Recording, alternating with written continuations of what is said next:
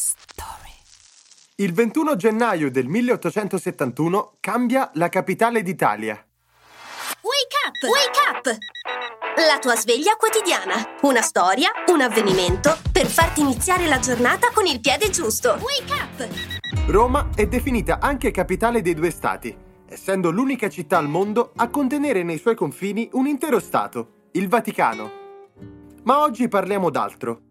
Nel 1871 Roma prende il testimone da Firenze. Già, perché spesso si pensa che l'urbe divenne capitale subito dopo Torino, ma ci furono ben cinque anni, dal 1865 al 70, che videro la città del Giglio a capo dell'allora Regno d'Italia. Con la presa di Porta Pia, la città eterna divenne territorio italiano, dopo il plebiscito che il 2 ottobre ne dichiarava l'annessione. Qualche settimana dopo, il 3 febbraio, Roma assunse il ruolo di capitale. Che dire allora? Auguri!